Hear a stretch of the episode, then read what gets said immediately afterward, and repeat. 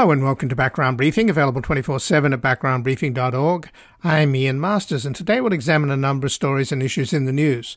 We'll begin with the frightening prospect that Donald Trump could return to the White House, with the recent ABC Washington Post poll having Biden six points behind Trump. Although many Americans found Trump's recent CNN town hall appalling, it is increasingly apparent that what Democrats think should disqualify him only makes him stronger and more dangerous. In the wake of recriminations following Trump's deranged diatribe of combative concoctions on CNN, it should be clear he will be even worse next time. From 2016 to 2020, Trump's outrageous and sadistic behavior was on full display to the professional and qualified White House staff, but only a few insiders have had the decency and sense of responsibility to inform the public about how derelict and dangerous Trump was the first time around. Joining us is someone who experienced Trump close up in the Oval Office and was the first to warn the public about him, Miles Taylor, a national security expert who works in Washington, D.C. He served as Chief of Staff for Kirstjen Nielsen, the former Secretary of the Department of Homeland Security under the Trump administration, where he published an anonymous essay in the New York Times blowing the whistle on presidential misconduct. He later published the number one national bestseller, A Warning, revealed himself to be the author, and launched a campaign of ex officials to oppose Donald Trump's re election. He has worked as an advisor in the George W. Bush administration on Capitol Hill as a CNN contributor and is the co founder of multiple democracy reform groups. His forthcoming book is Blowback A Warning to Save Democracy from the Next Trump.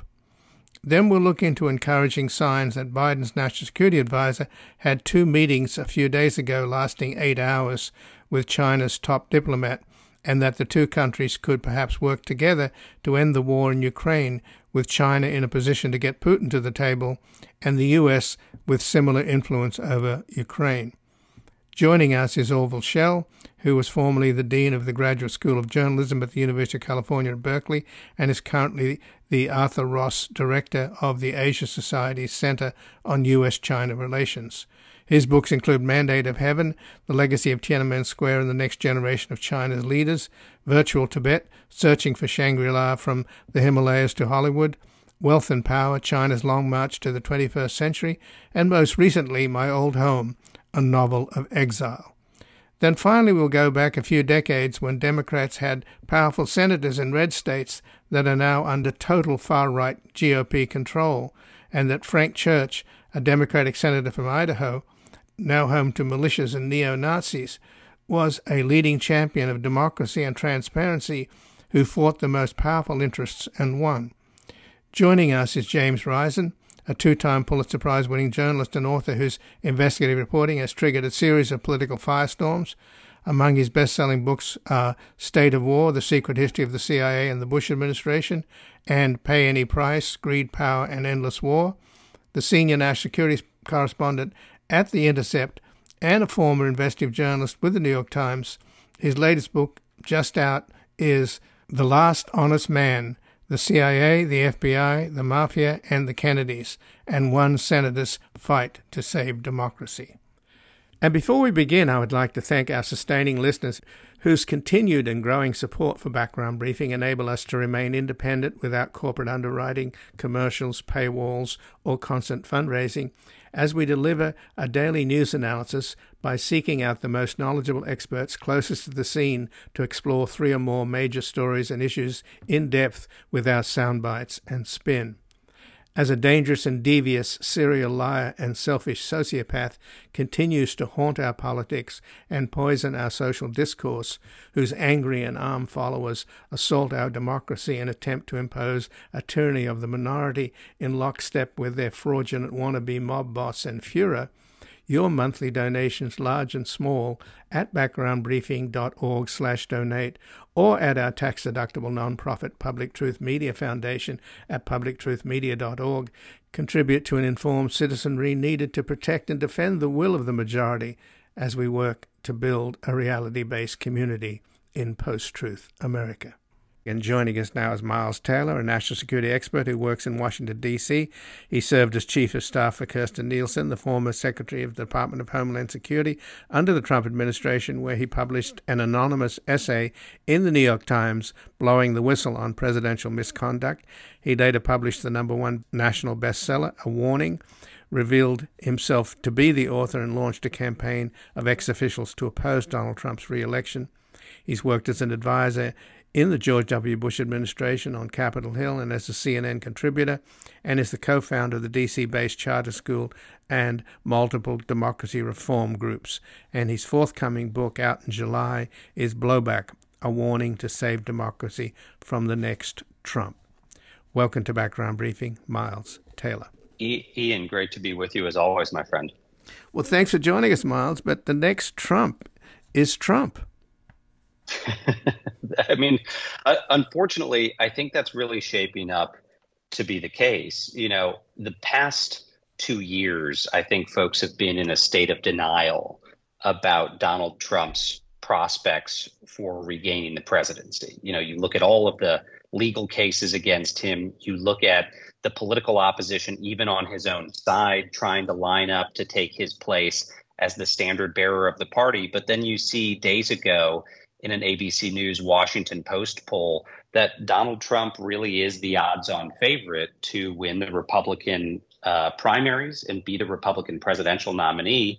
And at this point, depending on the poll you look at, he's beating Joe Biden by several percentage points. I mean, not just to Democrats, but to Republicans. A lot of Republicans, this has privately been seen as a nightmare. And the nightmare is coming to life in real time. Now, let me caveat that by saying a lot could happen in these primaries.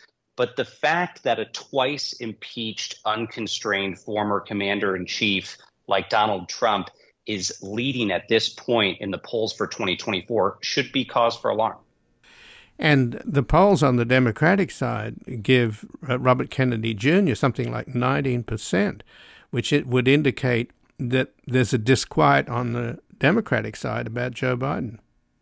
There absolutely is, and it's and it's even beyond the Democratic side. I think the real struggle for President Biden right now is with independents. Now, another survey showed recently that two thirds of Americans don't think that Joe Biden has the mental or physical stamina for a second term. Now, that's not me saying that. That's the majority of Americans. So if he's hoping that he can cobble together the Democratic coalition and enough independents to win again, uh, you know, messages like that are a big, big red flag for Democrats. Now, I will tell you, I spend a lot of time talking to these people, including prospective nominees for the presidency on the Democratic side, people who would run if Joe Biden wasn't running. And I wouldn't even describe it as concern. I would describe it as panic. And it's odd because publicly, these same folks have to go out there and say, I stand behind Joe Biden and, you know, I want to support him for reelection and privately, they're very, very concerned about his ability to go up against a Donald Trump or any other Republican in 2024. Uh, it's shaping up to be more of a train wreck than we saw in 2016 or 2020. So, candidates like Gretchen Whitmer, the governor of Michigan, others that I, I particularly like, like Chris Murphy, senator from Connecticut, is very strong on foreign policy they just have to sit it out, right? And wait in the wings. And they're the ones that, I don't know whether specifically you've talked to them, but they're the ones that are feeling kind of panicked. Well, there's uh, even beyond those folks. And, you know, there's a few options here. One is, you know, folks have privately signaled to the White House that they think it would be smart for President Biden to leave an opening for someone else to step in. Uh, but there's also people who have quietly considered challenging Biden. And I would say that's only a handful at this point, but I'm aware of at least one or two Democrats who are still considering entering the primary against Biden, who I think would actually be more for- formidable uh, than RFK Jr. Now, whether they do it or not is a big question. Often, when these folks look at the polls about challenging an incumbent, they decide not to do it. But it's it's pretty significant worry at this point about whether they have a competitive candidate to beat a Donald Trump or another MAGA Republican. Well, but challenging an incumbent Democratic president could be a nail in the coffin because look what happened when Senator Teddy Kennedy challenged the incumbent president, Jimmy Carter, who subsequently lost to Reagan. Well, exactly. And I'll give you an example. And I talk about this a little bit in my book, Blowback, that comes out in July. But when Donald Trump was running for reelection in 2020, he was certainly seen by a lot of Republicans as one of the most damaged figures in the history of American politics. And you would have expected that given how damaged Donald Trump was at that point with one impeachment under his belt, that he would have been challenged by a number of Republicans. Of course, he wasn't. And, and during that time period, I consulted with a number of elected Republicans who were thinking about entering the primaries against the incumbent president. People who really loathed Donald Trump, wanted to see him taken down. But ultimately, those folks stepped back a com- from a combination of polls that showed them it was going to be very difficult to go against an incumbent of their own party, but also fear fear that they would be widely scorned and attacked by their own tribe. And I think the same thing is holding back a number of Democrats who might consider primarying Joe Biden is they don't want to be scorned from the tribe uh, and on the receiving end of the ire of the establishment. But that said, uh, there still is a five alarm fire here in the polls for Joe Biden.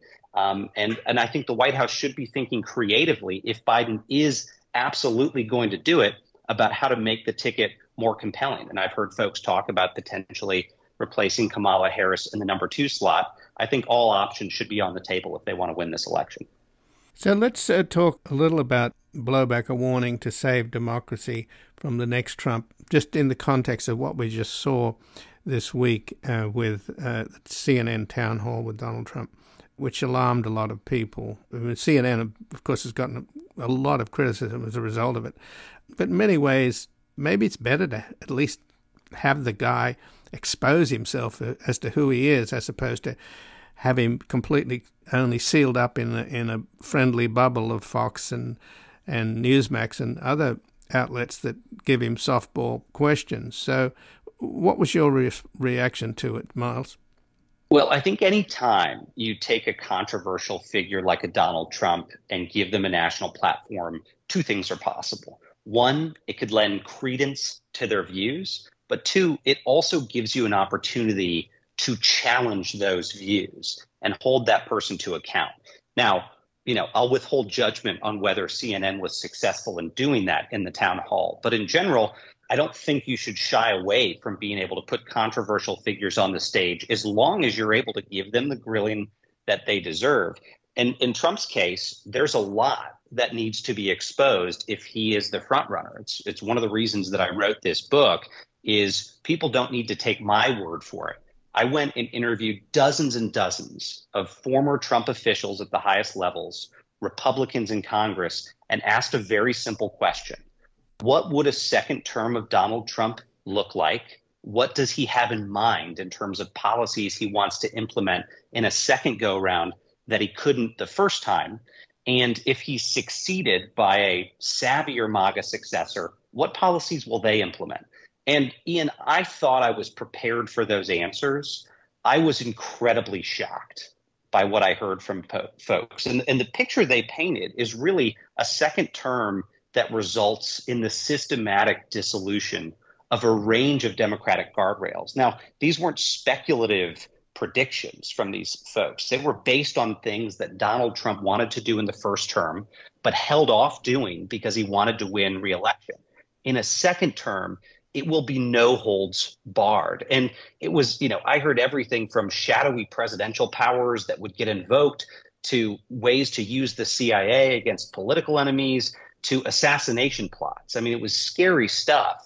And, you know, some of these are folks that are still in the MAGA orbit. So, what I wanted to do was paint a very clear picture of what a second Trump term would look like so folks can make an informed judgment as they head into the 24 presidential cycle. But you were there, Miles, in the first term, and I don't know that we've got a full accounting of what happened, you know, from people like yourself and former Chief of Staff General Kelly, who saw him up close and personal and wanting to do the most outrageous things. I mean, here we have the end of Title 42 on the southern border.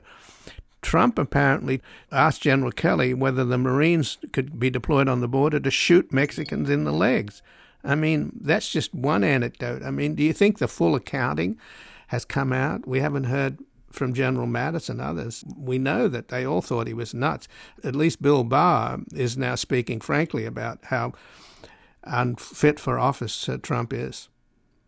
Yeah, uh, look, I think it's a little bit scattered, Ian. You've got some folks from the administration who've come out and given a partial accounting, but I would agree with you. I still don't think history has the full accounting of how bad it was and how bad it could have gotten during the Trump administration.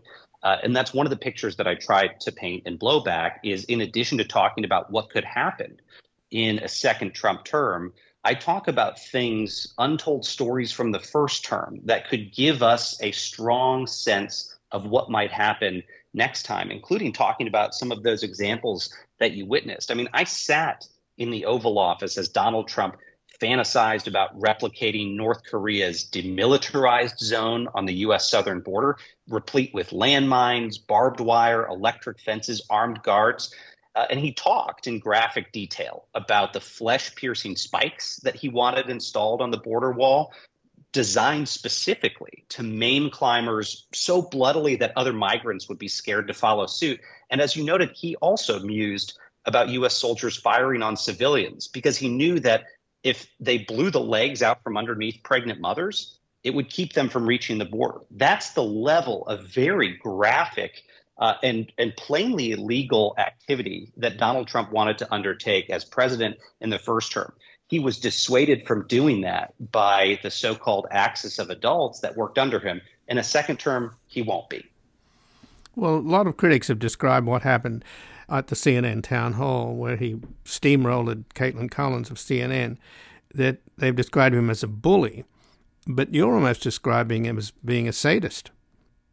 Yeah, I, I, I genuinely think that um, he's one of the most dangerous people on the place of the planet. And Ian, I would have told you, let's say six or seven years ago, that that sounded very hyperbolic and you know would have to be an exaggeration.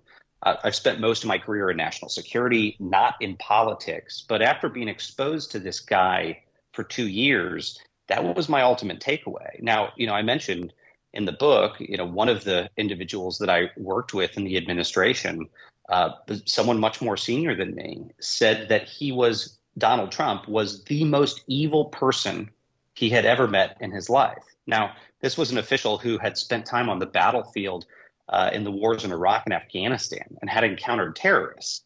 Um, it's pretty significant to say that. Uh, you know, General Mattis called him a threat to the fabric of our republic behind the scenes.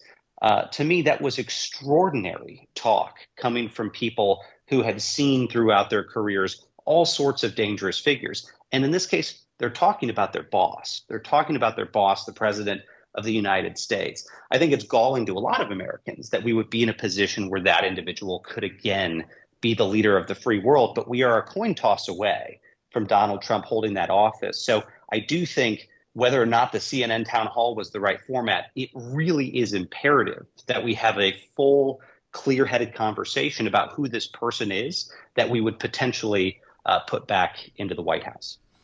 So, in the last few minutes, then, Miles Taylor, let's talk about what can be done to stop Donald Trump because one thing that's clear is that he's almost like a kind of monster out of a Marvel comic or a Marvel movie. The more you try to disqualify him, the stronger he gets. So, what can break that? Well, there's three things, Ian, that I would point to. The first I've alluded to, I really do think we have to open our eyes. There's something that I call the the victim mentality has overtaken voters since the Trump presidency. And Americans have lamented the brokenness of our politics as if the situation we are in was an unwelcome or faultless mishap. We've got to be candid with ourselves. This isn't happening to us. It's happening because of us. And a lot of the political division in our country starts at the grassroots in our city streets. So we need to be clear eyed about the political division in this country and come together uh, against political extremism. But secondly, to your question, we really have to proactively protect our institutions. If we are a coin flip away from someone like Donald Trump becoming president again, what can Congress, what can state legislatures do to make sure the guardrails of democracy are protected against him or another anti democratic figure who might hold office. And in blowback, I talk a lot about those specific guardrails and reforms that could be put in place to protect our institutions.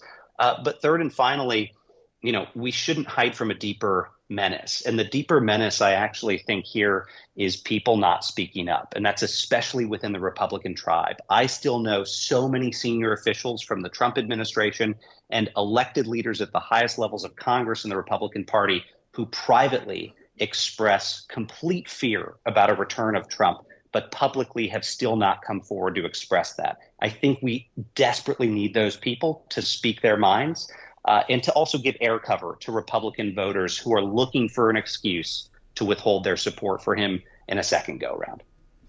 Well, Miles Taylor, I thank you very much for joining us here today. Ian, thanks for having me.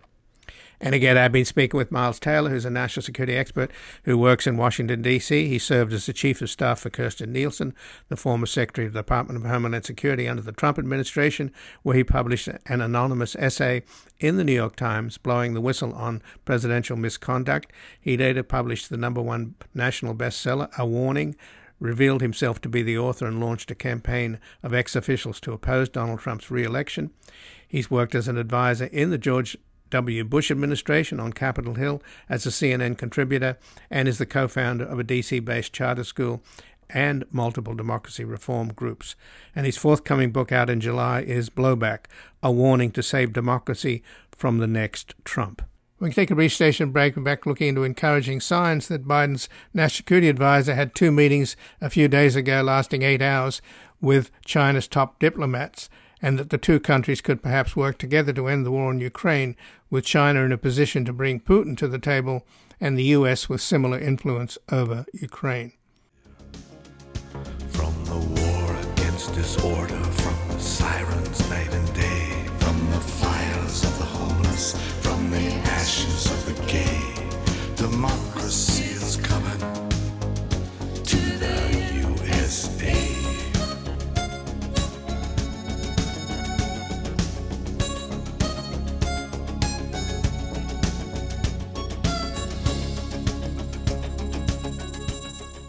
Welcome back. I'm Ian Masters, and this is Background Briefing, available 24 7 at backgroundbriefing.org. And joining us now is Orville Schell, who was formerly the Dean of the Graduate School of Journalism at the University of California, Berkeley, and is currently the Arthur Ross Director of the Asia Society Center on U.S. China Relations.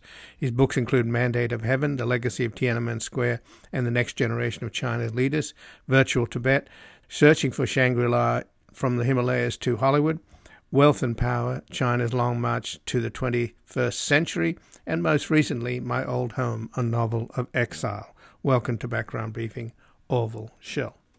Pleasure. Well, thanks for joining us. And just uh, a few days ago, in a meeting in Vienna that lasted for eight hours, uh, over two days, Jake Sullivan, the national security advisor, and China's top diplomat Wang Yi met in what senior U.S. officials are describing as constructive talks that were candid. Now, candid and frank, often used in the diplomatic context, often means a little friction. What's your understanding of what went on over those long eight-hour meetings? Well, I think uh, the Biden administration, to its credit, has been seeking to find some way after the uh, balloon incident canceled his uh, his summit uh, to you know have some new, new kind of interaction with China, and at last there seems to be some semblance, at least a willingness to sit down. And we see not only has uh, Sullivan met with uh, Wang Yi, who's China's highest uh, ranking foreign policy uh, official, but uh, Ambassador Nicholas Burns in Beijing uh, met with the foreign minister Qin Gang and now John Kerry has even been uh, been uh, given an audience with the climate negotiator uh, in China. So there seems to be a bit of a of a campaign going on on the Chinese side to at least open the doors to some semblance of discourse and talk, which is what the Biden administration has been seeking for months. Well, uh, recently, Secretary of State Blinken um, uh, met with the Washington Post editorial board, and in the interview, which happened on World Press Freedom Day uh, a couple of weeks ago, he spoke positively about China's 12 point peace plan that they announced in February vis a vis Ukraine, said that some of the points were quite useful and could be built upon. So we don't necessarily know what happened in the eight hour meeting between Wang Yi and Jake Sullivan, but I'm assuming that Ukraine was pretty high on the agenda. What's your sense? I, I, I think the Ukraine is one reason why the United States is being so solicitous. In fact, some Republicans think uh, it's being too solicitous of China. Uh, for instance, the United States has not yet released the evidence of what was in the balloon that it uh, shot down uh, over the Atlantic Ocean that have been drifting over the continental United States, and that they've not done so in order not to antagonize China and to kind of help facilitate the kinds of uh, meetings that recently we've seen taking place. So that's not to say that the evidence that was retrieved from the ocean off uh, South Carolina was either not there or was powerful in terms of indicting China. So, are there two possibilities there, or do you think the latter is more likely? I think uh, the the evidence will probably be pretty damning, and the United States has wanted to kind of keep it in abeyance uh, in hopes of opening some channels of negotiation because the situation with China and Taiwan, the South China Sea, the East China Sea, is quite fraught. And China does seem to react rather hysterically uh, when they're caught red handed. I mean, uh, going back to the origins of COVID, they certainly overreacted uh, when the Australians suggested some kind of international inquiry. They then slapped them with all kinds of trade sanctions. Well, one of the liabilities of uh, the People's Republic of China, particularly under Xi Jinping, having attained wealth and power, is that uh, it has generated wolf warrior diplomacy, which means that China does not give a little to get a little. It sees yielding, compromise as weakness, and it's really not uh, on the agenda. So this makes it very difficult for diplomacy of any any kind to happen. Uh, and I think even now, during uh, Sullivan's meetings with Wang Yi, uh, much of the time was spent with China reiterating its demands. If the United States doesn't trim its jib and recognize its folly and come around, there can't be any meaningful dialogue. We'll see how this works out. But there are many other signs that would suggest this is going to be a very heavy lift. But in terms of Ukraine, it would seem sort of logical in a way that if there were to be a peace deal, that it would make sense that China could bring a reluctant Putin to the table and the United States could bring a reluctant Zelensky to the table. Now, I'm sure nothing will happen until after this uh, spring offensive, but still, it would seem that both sides could sort of need each other, don't they? Yes, I think you're right. And I think this is in uh, the Biden administration's calculation that it is conceivable that China could be the intermediary. Uh, they haven't done a particularly good job in keeping their neutrality. Uh, they've been kind of hugging it out with Putin. But nonetheless, uh, I think there is that hope. And even Zelensky, I think, recognizes it, that there's a possibility. And uh, I, I, think that's fair enough. Nobody wants to see this war go on, and no one wants to see it, things get worse with some nuclear weapons used. But uh, it's very hard for China uh, to actually play the role of a neutral uh, arbiter when it is so demonstrably buddied up with uh, Putin and Russia. Well, we're hearing reports, of course, that the US is continually warning China not to supply arms to Russia to fight in Ukraine. So I don't know whether that is based upon any evidence or that's just a fear on the part of the U.S. What do you think? No, I think the U.S. is uh, making every effort to, to, to warn China in a way that's as unprovocative as possible that this is one of our red lines, just as they have red lines like Taiwan. So, um, but on the other hand, there are all sorts of gray zones uh, whereby weapons do get to, to, to Russia uh, through second parties. And uh, the Chinese are specialists at this. They've been doing it for years with the North Koreans, for instance, shipping oil, transshipping oil and things in, in the indirect ways.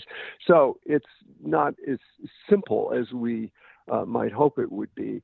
Uh, but uh, I think China China has taken note that this is this is a really uh, uh, uh, you know hard issue for the United States. But it's also something that's going to backfire on China with with Europe, right? Where they have massive markets, China being Germany's biggest trading partner, etc. And you recently had another display of this wolf warrior diplomacy coming from China's ambassador to France who basically parroted Putin's line that that uh, Ukraine's not a real country. That upset a lot of Europeans. So, does that then lead you to conclude that there's a kind of battle between two lobbies within China, the sort of more militant, uh, military-oriented lobby and the international business lobby? I think that's probably a, a, fair assumption. The ambassador France, Lu Shaye, did make this hysterical statement, which got him sort of got his chain yanked. Uh, that Ukraine wasn't a real country. I, I think this sort of does express China's deepest belief, but it's not going to. It shouldn't be saying it in public if it's trying to play a role of a quasi-neutral arbiter to bring peace between Russia and, and the Ukraine. But nonetheless, I think we all we all can can sense that China really is uh, very devoted to the idea of making uh, the world safe for autocracy, and in that regard, Russia's their biggest ally. But what do they want from Russia? I mean, some analysts suggest that they're perfectly happy to be the sort of big brother to a diminished Russia. And in the trip that Xi Jinping took to Moscow, apparently Putin was hoping that the Chinese would finance a new gas pipeline. You know, obviously their gas pipelines tend to head west towards Europe, and he wanted, wanted them to finance a gas pipeline into China, and the Chinese wouldn't play ball. Well, I, I think, uh, I mean, that's just uh, Act One uh, you do have to recognize that China uh, gets most of its uh, oil and gas through the Straits of Malacca, through the South China Sea. In other words, it's very vulnerable uh, in those regards and would like nothing better than to have oil and gas pipelines from Russia uh, at, at, a very uh, cheap, uh, inexpensive price. So I think Russia is important to them, particularly as we see the formation of alliances all around China. We have AUKUS, the Quad, Five Eyes. We have the Philippines turning, uh, India is turning, and still with some ambiguity, to be sure. So I think it's very important for China to keep some substantial allies not just Iran and North Korea and Syria and a few oddball countries. And Russia is a, is a country of consequence with tremendous natural resources. But of course, the bond is largely, as you mentioned, that they're authoritarian states and that they're openly opposed to democracy. At least Putin pretends to have a democracy, but it's obviously a totally rigged democracy. But Xi Jinping is actually quite hostile to democracy. He speaks out against it at every opportunity. He does. And I think, you know, here is where Russia and China are bound together, not simply by autocracy, but their common currency is that of grievance of being disrespected, disesteemed, looked down upon by the outside Western liberal democratic world. And this is why you have the constant leitmotif in every statement by China that, that we need that China needs to be have mutual respect with the United States. And the only problem there is that if you want to be respected, it certainly helps to act respectably. Uh, and that is something where I think uh, uh, we'd have to say China often uh, comes up short. But they do take great umbrage at the fact that there is a kind of an, a, a sense that they are a retrograde, backward authoritarian Stalinist Leninist state and uh, thus do not win the recognition and acceptance of much of the rest of the world. But the evidence, unfortunately, supports that. Look what happened with Hong Kong. The idea of one nation, two systems. Nobody's going to buy that anymore, particularly the Taiwanese. So no, you're right. They're not, but nonetheless, they got Taiwan. They got Hong Kong, and they would like to get Taiwan. So we can't discount China. It still has some cards to play. It's still very dynamic economically. Um, there's a lot of codependence on, on supply chains into China uh, by many, many countries, including our own, including Taiwan for that matter.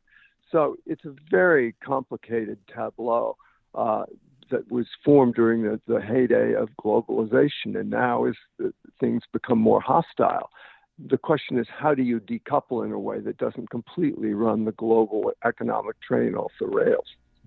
Well, it would seem one of the first things that they could do successfully between the US and China is for China to crack down on the triads and the uh, gangs that send the precursors for fentanyl to Mexico out of Macau and Hong Kong.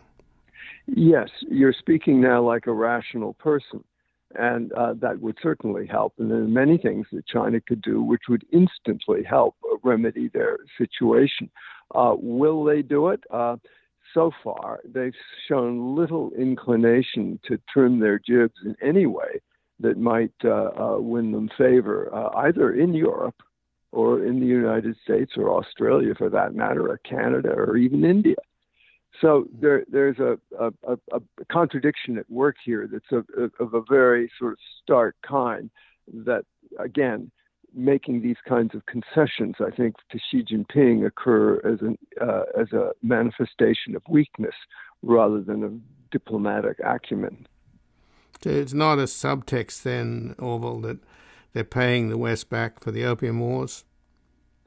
I think, you know, there's a very deep deep historical narrative in China, as in Russia, uh, of uh, the sense of, of, both countries having been oppressed, uh, colonialized, imperialized, and occupied. Uh, oh, true uh, in many regards, but it's the fact that this narrative of victimization and humiliation continues even as China is really extraordinarily successful in many, many ways, is a bit of a contradiction because you cannot be a victim at the same time you're a success. And that's built into the Leninist narrative is based on the notion of victimhood and humiliation and predation. Uh, and it's hard to vacate that for them because it's so deep into their bloodstream. And this is Putin's problem too. So, just in the last uh, couple of minutes, then, Orville Schell, looking for something positive here. One tends to be the deliverer of doom here, with the headlines being such that uh, so much is so depressing. I don't know whether you watched Trump at the CNN town hall, but it was a frightening display of the possibility that we could have our own despot uh, who's obviously completely incompetent, mentally unstable, and a proto fascist. So we have some serious problems. But so I'm just looking for a little bit of daylight here. It seems that from what Blinken told the Washington Post and the eight-hour meeting between China's top diplomat and the National Security Advisor Jake Sullivan, there's some reason to be optimistic, isn't there? Yes, I do think this is an important and interesting opening. And and it, it, if it was just one robin, it may not mean springtime. But as I said, we see these other openings with the U.S. ambassador, with John Kerry, and there are other signs that China wants to kind of uh, recalibrate a bit. The question is, what will the terms of that recalibration be? And will they actually be able to deliver the kinds of pressure on Russia which might help uh, resolve the Ukraine invasion. Um, that remains to be seen, and there's not a whole lot of evidence uh, that they are willing to make themselves more temperate. Uh, to which in China now we see the attack on the consulting firms, uh, the raids on people who do financial due diligence, risk assessment. Uh, I mean, they're one thing after another which suggests that it's going to be difficult for China to have a major reformation of how it views the outside world, which is, in, in Xi Jinping's estimation, is a fundamentally hostile world, not only opposed to China, but would like to overthrow Xi Jinping himself and the Communist Party, and, and the same with Putin. That's their view. That's the Leninist view. And he's he is a, a departure from previous Chinese leaders, uh, Xi Jinping. So he yes. he himself is a bit of part of the problem, isn't it? You know, I first went to China when Mao Zedong was still alive and the Cultural Revolution was still going on. And that whole period of Chinese history was one in where China needed an enemy. And Mao Zedong actually wrote about the necessity to have an enemy, uh, to keep yourself tuned up and keep people on your team.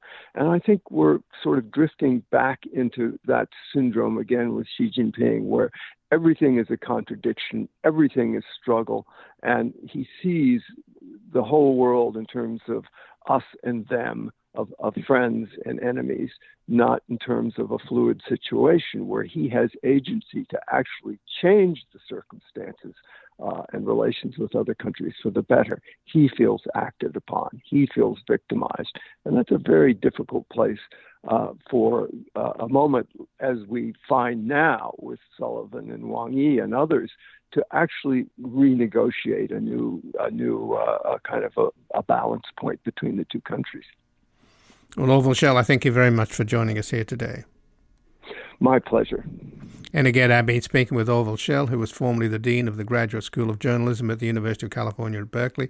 He's currently the Arthur Ross Director of the Asia Society's Center on U.S. China Relations, and his books include Mandate of Heaven, The Legacy of Tiananmen Square, and The Next Generation of China's Leaders, Virtual Tibet, Searching for Shangri La from the Himalayas to Hollywood, Wealth and Power, China's Long March to the 21st Century, and most recently, My Old Home, a novel of exile. We're going to take a brief station break back looking into a leading champion of democracy and transparency who fought the most powerful interests and won. In the haze of the morning, China sits on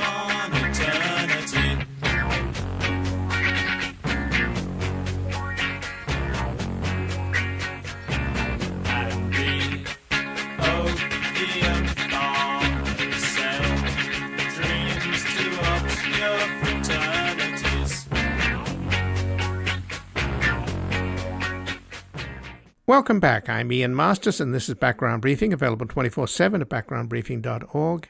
And joining us now, James Risen, a two time Pulitzer Prize winning journalist and author whose investigative reporting has triggered a series of political firestorms. Among his best selling books are State of War, The Secret History of the CIA and the Bush Administration, and Pay Any Price Greed, Power, and Endless War. The senior national security correspondent at The Intercept and a former investigative journalist with the New York Times. His new book, co authored with Thomas Risen, just out, is The Last Honest Man The CIA, the FBI, the Mafia, and the Kennedys, and one senator's fight to save democracy. Welcome to Background Briefing, James Risen. Thanks for having me. Appreciate it. Well, thanks for joining us. And of course, the book is basically about Senator Frank Church from Idaho. And uh, what I find extraordinary, just in terms of the current shift in how our politics have changed since the days of Frank Church. I mean, the state of Idaho now is com- represented by far right wing senators and congressmen, and it's a kind of petri dish for American Nazis. You know, and you've got other examples like William Proxmire, an extraordinary uh, guy that was a liberal senator from Wisconsin. Now, you know, you've got people like uh, Ron Johnson, Republicans in that state, you know, others like John Culver and Max Cleland. And of course, in South Dakota, George McGovern. My God, this is, this is Kristi Noem's state now. So, what's Right, happened to right. America with these uh, these formerly states represented by Democrats, now red, red, red, uh, with Republican supermajorities in the state houses? Yeah, it's really interesting. Idaho, I I didn't know much about Idaho before I wrote this book, uh, but Idaho, surprisingly, uh, from the 30s through the 50s and 60s, was kind of a swing state, and um, it was uh, Franklin Roosevelt and Harry Truman all won the uh, presidential election in Idaho. Five straight uh, elect presidential elections went Democratic from 1932 through 1948, and uh, it was quite common in that time period for Democrats to be elected to uh, be governor or uh, Congress or even the Senate. And um, it really wasn't until the 1980s uh, that Idaho became just a straight Republican state. And then um, it went even further, and as you said, got mired in um, right wing militia and uh, alt right type thinking. And uh, the irony is that North Idaho, which today is the home for, for probably the most conservative right-wing conspiracy theorists in the in the country, um, was a Democratic stronghold in Idaho, and it was North Idaho that it was filled with uh, labor unions and miners and uh, timber workers, and uh, that was the area of Idaho that kept reelecting Frank Church to the Senate. He was elected four times to the Senate from Idaho. And now it's the most conservative part of Idaho.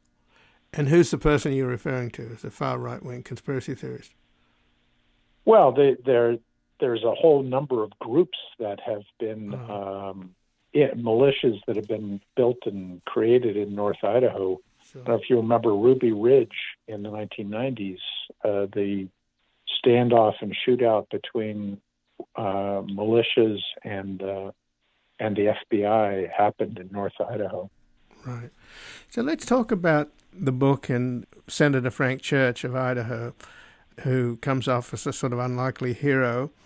He was leading the congressional opposition to the Vietnam War, which was very courageous, and he also became a very powerful critic of American imperialism around the world, Yeah. which is in contrast to the fact that he actually harbored presidential ambitions.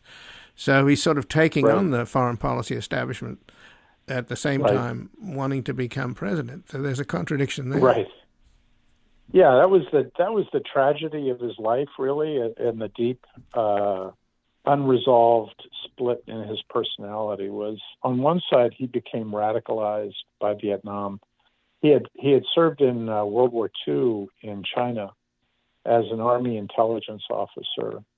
Uh, he grew up in Boise and then went into the Army, um, and he had seen the corruption and the incompetence of Chiang Kai-shek's uh, Chinese nationalist regime in China that the United States was supporting, and he realized that it was a mistake for the United States uh, to support Chiang Kai-shek. And when the United States got, in Viet- got involved in Vietnam, um, he went to Vietnam for the first time in 1962 as a senator, and he saw what reminded him of Chiang Kai shek the corruption and the incompetence and the lack of public support uh, for the South Vietnamese regime. And he became an early critic of the war, uh, and probably the first, I think it's fair to say, he was the first credible member of the Senate who was considered a major figure to oppose the war. And as a result, his opposition to the war led a lot of other senators to uh, begin to rethink the war. Um, and he it led him to be a, a, a s- an opponent. Uh, can, you know, fr- uh, Lyndon Johnson, President Johnson, considered him became he became an enemy of Johnson because he was so strongly opposed to the war. And the committees that he chaired investigating uh, the CIA post Watergate, your book really gets into the details of what was exposed there uh, assassination plots by the CIA, the uh, links between the Kennedys and the mafia, and the surveillance Right. of uh, civil rights people by both the NSA and the Martin Luther King, of course, of the FBI. I mean, uh, Right. William Colby testified endlessly, and I don't know whether Right. part of his Catholic guilt that he just unloaded. And, Right. And and it got so bad that Kissinger was trying to stop him from testifying, right? Because he was just Right. opening it up floodgates of information. Now, you've done a lot of investigation and got some recently declassified stuff. So, James, what's the most, you know, what's the one that set your hair on fire the most? Well, I think one of the, the things that that church, you know, uh, church really focused on was uh, the CIA's uh, foreign uh, schemes to uh, assassinate foreign leaders. That that was the issue that really uh, he personally wanted to focus on, and it was the um, effort by the CIA to work with the mafia in uh, the early in the late 50s and early 60s to try to assassinate Fidel Castro. And so uncovering and investigating that plot between the CIA and the mafia uh, was what really uh, fo- led was the main focus of the church committee for its first couple months. And it was an amazing story that nobody really understood or knew before Frank Church and the church committee began to investigate it. And it led down some strange paths that church didn't expect. You know, he found out that Sam Giancana, who was the Chicago mob boss who worked with the CIA uh, to try to kill Castro, his mistress was also sleeping with President Kennedy at the same time. And it was the church committee that uncovered the role of Judith Campbell, who was uh, this Hollywood uh, woman who was sleeping both with Giancana and Kennedy at the same time. And they had to investigate whether or not uh, Judith Campbell was the go between between the mob and the Kennedys and the CIA. And um, it led, it was a very uh, surreal experience for Church because he had known John Kennedy quite well. They were co- close friends. And for him, this was a very, this was probably the most awkward time to try to investigate somebody, the people he knew and who, uh, you know, the Kennedy family who he considered friends. And Well, that, that- that led to a lot of other investigations as well of the CIA. Right. Well, the use of drugs and that horrible guy Gottlieb, right? Right. Yeah, they had uh, they investig- They were the, among the first to investigate MK Ultra, which was the CIA's effort uh, beginning in the 19 late, really in the late 40s and 50s to use LSD to. Uh, they they believed that LSD could be turned into a mind control drug, and that you could control people uh, by secretly giving them LSD, and so they gave untold thousands of people uh, LSD without telling them. And uh, nobody knew that whole story at all before the church committee. And then they, they also investigated uh, several other plots by the CIA to kill uh, foreign leaders, including Patrice Lumumba in Congo and uh, General Rene uh, Schneider in Chile, and to overthrow Salvador Allende. The, the list of the things that they had to investigate was huge because nobody had ever conducted any oversight of the CIA for its first 30 years. And so this was the first ever uh, investigation of the CIA. And he had uh, 30 years of uh, rogue operations to look into. So, in a way, could you say that Senator Frank Church uncovered or exposed the deep state? Yeah, I do. I think I think the prior to 1975, when the Church Committee was created, uh, there was no congressional oversight of anything in the intelligence community. Uh, there were no intelli- You know, the, today there is a Senate Intelligence Committee and a House Intelligence Committee. Those did not exist prior to the Church Committee, and there was no way that uh, Congress really knew anything about what um, the CIA or even the FBI were really doing. And it was uh, really that the intelligence community was on its way to becoming a form of a deep state. They were operating without any independent oversight.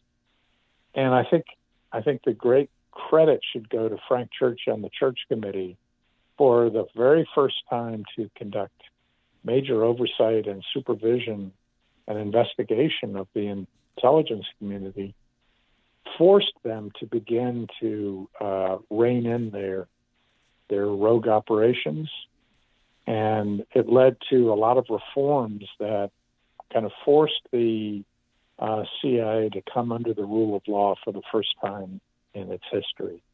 And I think uh, that was a watershed moment for uh, the intelligence community. And uh, of course, the, I mentioned the pushback that came from Henry Kissinger at the White House, but even more so came from Dick Cheney, who was uh, General Ford, President Ford's chief of staff. And right. the White right. House used the assassination of the CIA station chief uh, Welch in Athens as a uh, way to try and shut down Frank Church. And of course, the right. the CIA station chief was assassinated by rogue elements of Greek intelligence uh, who were angry at America's stance over Cyprus. Right, right. Yeah, the uh, what I found for the first time, you know, the the CIA and the Bush family uh, and uh, the Republican Party for generations continued to press the lie that uh, Frank Church and the Church Committee were responsible for the murder of Richard Welch, who was the CIA station chief in Athens, as, as you said, who was assassinated in December 1975 while the Church Committee was uh, conducting its investigation. And they argued that the disclosures by the Church Committee had led to uh, to the ex- uh, exposure of uh, Richard Welch, and that his identity had been leaked somehow by the Church Committee, and that and that made him vulnerable to assassination. And that was a complete lie, and the people at the CIA knew it at the time. And what I found was, for the first time, I interviewed the man who was the deputy station chief in Athens, who was uh, Richard Welch's number two at the time, and he said that it was very obvious to everyone at the time in the CIA in Athens that the leak of Richard Welch's identity came from the KYP, which was the Greek intelligence service, because they were mad that the United States had allowed Turkey to invade Cyprus when after uh, the Greeks tried to stage a coup in Cyprus. Uh, and so that it really had everything to do with Greek politics and nothing to do with um, the church committee. But and he told me that he reported that all that information back to CIA headquarters, and that made no difference. And the CIA and the uh, Ford White House continued to press the lie that somehow the disclosures from the church committee uh, had been uh, responsible for Welch's death, and that played a big political role in how the church committee was viewed after that.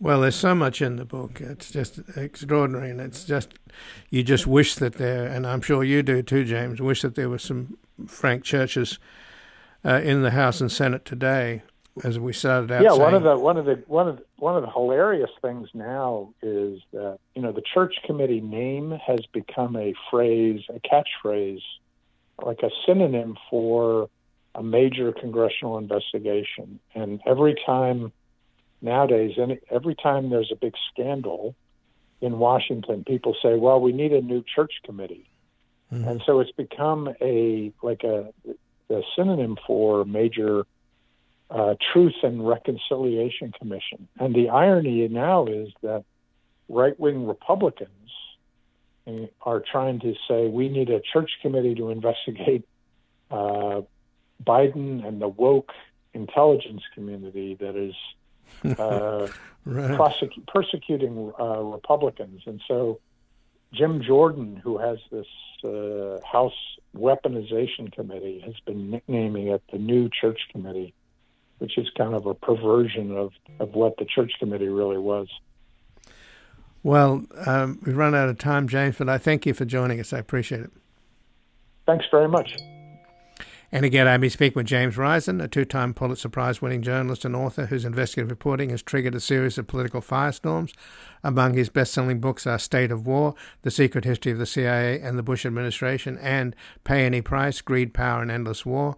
The senior national security correspondent at The Intercept and a former investigative journalist with The New York Times. His new book, co authored with Thomas Risen, just out, is The Last Honest Man The CIA, the FBI, the Mafia, and the Kennedys, and One Senator's Fight to Save Democracy. This has been Background Briefing. I'm Ian Masters, and I'd like to thank producer Graham Fitzgibbon. And to help us sustain this program into the future and assure it remains free to all, please take a moment to support us by going to backgroundbriefing.org/donate or publictruthmedia.org where you will find our non-profit Public Truth Media Foundation, where your tax-deductible donations, large and small, keep us broadcasting. And if you missed any of today's program and would like to explore our vast archives, you can find us at backgroundbriefing.org, where we'll include extended interviews searchable by topic and have made it easy for you to sign up for daily email updates that provide links to resources, articles, and books discussed on the program. Also, you can find links there to subscribe wherever you get your podcasts, and we also encourage your ratings and reviews on these platforms. Find us on Twitter and Facebook at Ian Masters Media, and please do help us reach more listeners by sharing this program with friends, family, and colleagues. And I'll be back again tomorrow with another background briefing at backgroundbriefing.org. Bye for now. The guy that lived next door in 305 took the kids disappeared by happiness.